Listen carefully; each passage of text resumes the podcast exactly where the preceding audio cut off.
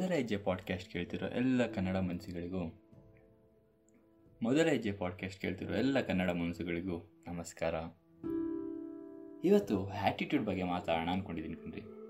Attitude ಪ್ರತಿಯೊಬ್ಬ ಮನುಷ್ಯನಲ್ಲೂ ಇರಬೇಕಾಗಿರೋ ವಿಷಯ, ಇರುವಂಥ ವಿಷಯ.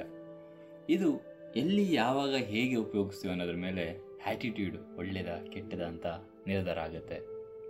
ನೋಡಿ, ಉದಾಹರಣೆಗೆ ನಮ್ಮ ಹೊಟ್ಟೆಲಿರುವಂಥ ಹೈಡ್ರೋಕ್ಲೋರಿಕ್ ಆ್ಯಸಿಡ್ ಅದೇಂತಕ್ಕಿದೆ ಅಂದರೆ ನಾವು ಮಾಡೋ ಊಟವನ್ನು ಡೈಜೆಸ್ಟ್ ಮಾಡಿ ಅದರಲ್ಲಿರುವ ಒಳ್ಳೆ ಪ್ರೋಟೀನ್ ಆಗ್ಬೋದು ಅಯ್ಯನ್ ಆಗ್ಬೋದು, ಇದನ್ನೆಲ್ಲ ತೊಗೊಂಡು ನಮ್ಮ ದೇಹಕ್ಕೆ ಆರೋಗ್ಯ ನೀಡೋಕ್ಕೋಸ್ಕರ ಅದೇ ಆ್ಯಸಿಡ್ನ ನಾವು ಕೈಯಲ್ಲಿ ಮುಟ್ಟಿದ್ರೆ ಅಥವಾ ಬೇರೆ ಯಾವ್ದಾದ್ರು ಆರ್ಗನ್ಸ್ಗೆ ಟಚ್ ಆದರೆ ಸುಟ್ಟೋಗುತ್ತೆ.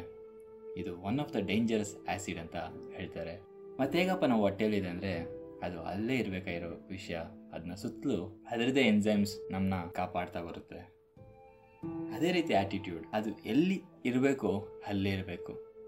ಅದೇನಾದ್ರು ಅಪ್ಪಿ ತಪ್ಪಿ ಹೊರಗೆ ಬಂತು, ಬೇರೆ ಎಲ್ಲ ಕಡೆ ಹರಡ್ತು ಅಂದರೆ ನಾವು ಮಾಡಿರೋ ಎಲ್ಲ ಒಳ್ಳೆ ಕೆಲಸಗಳು ಆ ಒಳ್ಳೆ ಆರ್ಗನ್ಸ್ಗಳ ಥರ ಸುಟ್ಟೋಗುತ್ತೆ.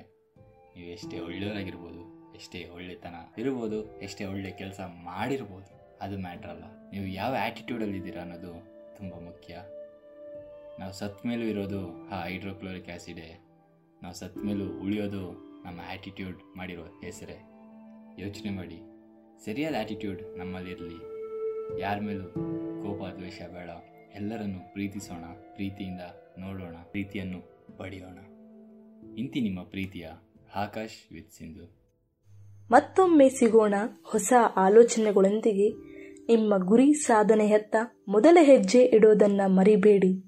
ಧನ್ಯವಾದಗಳು.